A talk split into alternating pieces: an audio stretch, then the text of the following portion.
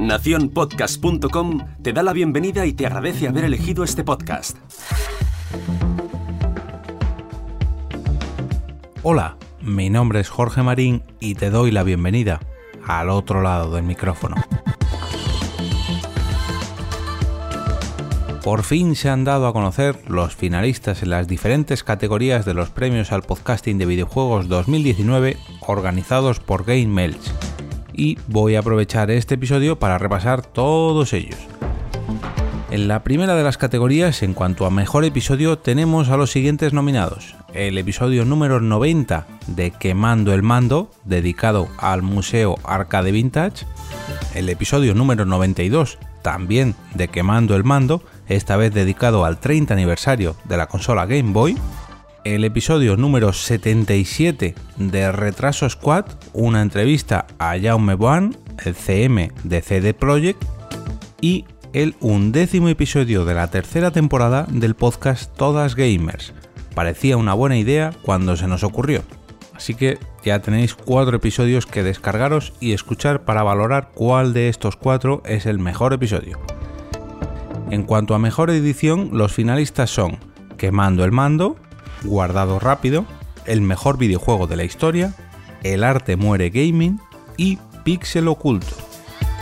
Los finalistas como Mejor Podcast Revelación son El Mejor Videojuego de la Historia, Partida Corrupta, Todo Mega Drive y El Nexo.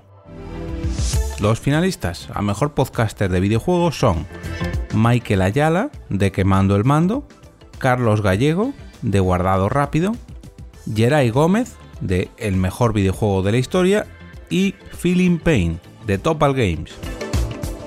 Y en cuanto al Mejor Podcast de Videojuegos, los finalistas son Guardado Rápido, Quemando el Mando, El Mejor Videojuego de la Historia y Todas Gamers.